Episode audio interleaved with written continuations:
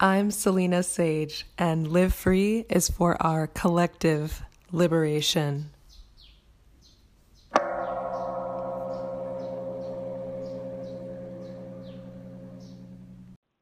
Namaste and welcome. In keeping with the theme that seems to have been started, um, recording a podcast inspired by a dream, I thought I would record this podcast inspired by washing the dishes. And when I was just washing my dishes after having some soup, I remembered a Zen story that hopefully I'm getting it mostly right. That is of a, a student who's a monk living in a monastery and a master, and the master describes something, and the student tells the teacher not, that he didn't understand. His teacher, I don't, I don't understand. And so the teacher tells him to go wash his bowl. And I read that story many, many times. And, you know, it, it had some it had some meaning to me that, you know, washing your bowl is kind of like washing your mind, but then I read a, a book, I don't remember which book, that talked about that specific story. And it was saying in those times, after a meal, when the teaching instruction would occur, the bowls would have already been washed. So this teacher is telling the student, go wash your bowl when the bowl is already washed. So it took on a, a different level of meaning because now it's the teacher telling the student, go wash your already clean bowl. So something connected for me when I when I realized that because it's saying that even though the student's mind is mostly clear, there's obviously still some remaining revenue that would arise as this question that he has for the teacher. So there's still more even though the bowl is clean, there's actually still a little more to be cleaned. And if we liken that to the experience of awareness and discovery of, of one's true self, it often happens this way that we, we might have a uh, we might have an experience of awakening. We might, you know, oftentimes persons describe it as experiencing light. That was my experience, you know, kind of experiencing myself as light. And there was more though. and that was, you know, my bowl was clean because I experienced that light. But the additional residue that remained was to recognize that I was that which even is witnessing the light. So, on this journey of spiritual awakening, I encourage you to really sit with that, to sit with that story, and to recognize that even though you might have become mostly empty and you might have thrown away old concepts mostly, if there's still some question or doubt or lack of feeling of unification that's there, that means there's something more to be removed. You're not actually completely empty. You're holding on to some attachment, some aspect of your personal nature that is, in essence, preventing you from recognizing what you truly are. You're holding fast to something. And a lot of times that manifests as the life that you're living, the family that you have. You know, these are these are attachments that we feel define who we are. And so as long as we're holding on to that, we're we're kind of preventing ourselves from recognizing our full nature. And for some reason, I was thinking about the story of Beyonce and her incredible, you know, success and, and rise to fame. And I, I remembered something I saw and it's like kind of a mini documentary about how I think her father was an executive but in order to manage um, his daughter and, and the girl group, he had to leave that position. And his and her mother was this incredible stylist. She still is, and she was really helping keeping the family going through her her hairdressing shop. But there's something about that that, you know, that her father had to leave this lucrative career in order to manage this group with unknown potential. At the time, you know, there had to just be the belief that they would be successful enough to not necessarily replace, but even go beyond what those earnings were in that corporate space. And so I think about, you know, my own transition to leaving corporate, moving to remote island, choosing to follow the spiritual path, being miraculously cared for during these, you know, really six years that I've been away from a traditional life and and somehow knowing that it's all going to be okay. When you're facing change in your life, it's often very difficult to let go of that which you feel is giving you safety. I was talking about this with a, a dear friend I've just met here on the island, another nomad, and we're talking about it in the in the context of relationships. Like when you have those relationships, you feel that they're providing you stability. I'm talking about relationships in the romantic, personal sense. And so you kind of sometimes cling to those relationships because they feel like an anchor. But there can sometimes come a point where you are no longer uh, compa- compatible, for lack of a better way of saying this. Maybe it's it's just not working out. And so the resistance to going back to being on your own is very strong. You want to hold on to what you felt was giving you that anchor, that stability, that strength. But what typically happens, and I would say 99% of the time, especially for women, when you're in that, you know, that single life, you find your strength. And oftentimes you you chase your dreams. You do the things that you always wanted to do, not always, but many times. And you realize that that relationship wasn't necessarily the safety and security that you thought it was, but it might have been a springboard for you to recognize what you truly wanted and to chase that fiercely. So it's it's in the letting go that you find that strength and it's in the faith that you have when you let go that you have this feeling everything's going to be okay. So the examples I just gave were relationships, my career, and somehow the incredible Beyonce into the picture. but if you think about the original discussion and, and that student and the teacher and the washing of your bowl, when it comes to this ultimate liberation, this enlightenment, this spiritual awakening, it, it's about recognizing that to be as far as you are, you you already had to let go of something. You had to let go of some ideas, some beliefs, maybe some relationships. You had to do something in order to get you where you are.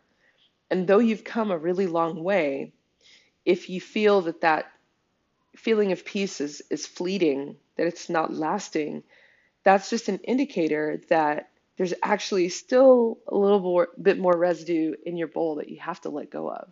And sometimes that let go can be of pain, trauma, suffering. Um, it can even be of success. You know, there, there are things that we we hold on to because we think that is our story. We think that's who we are. And it is in the letting go and the trusting that if we let all those things go, that we'll be better than okay, then we have the the confidence to move through it. And so I think that's why you hear so many masters just reassuring that even though it looks like you're entering this void, it's actually going to be okay.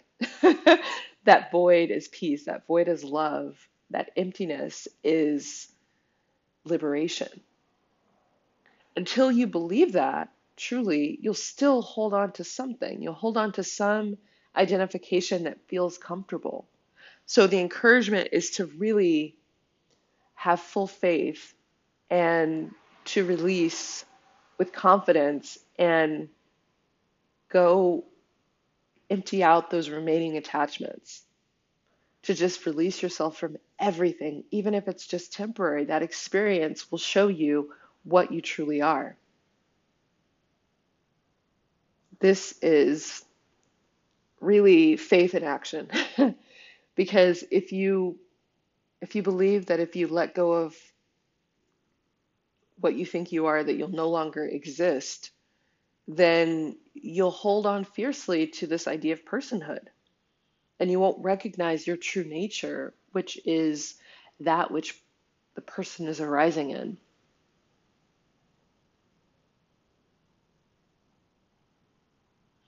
So these, these Zen stories, the Taoist tales, the Buddha stories, I love them all. I used to read those books almost like obsessively. I would just read the stories. And still, I love the stories.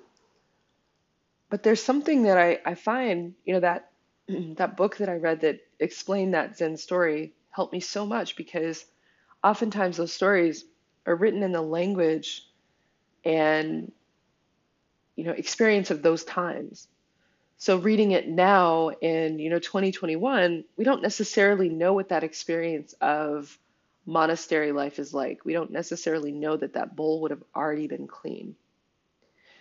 So there's an opportunity to really modernize some of these tales to make them relevant. And as much as possible, you know, when I get these insights, I really love to share them because they illuminate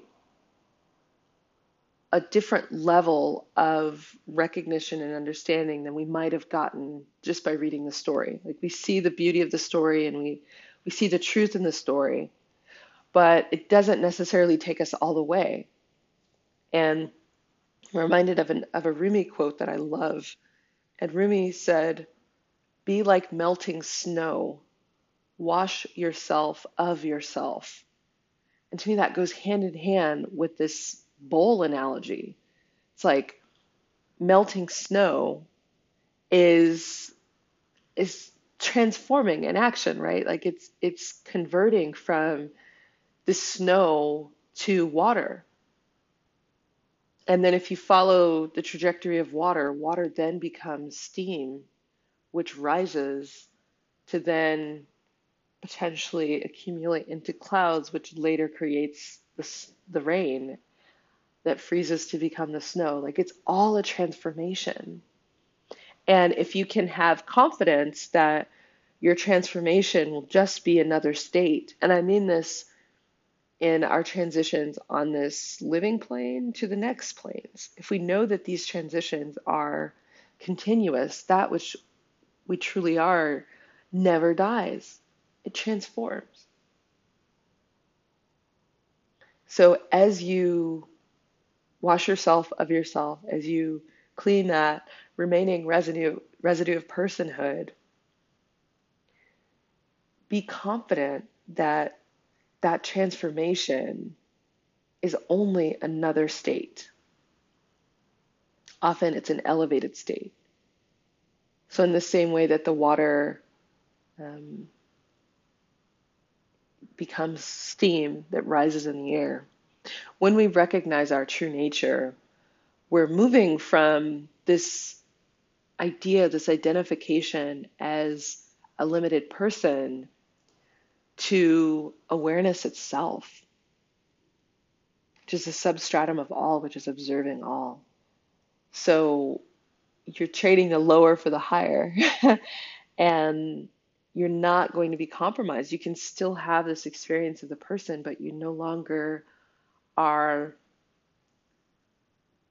controlled, for lack of a better word, controlled by all of the different things that happen. You're not living in a state of reactivity, you're living in a state of observation.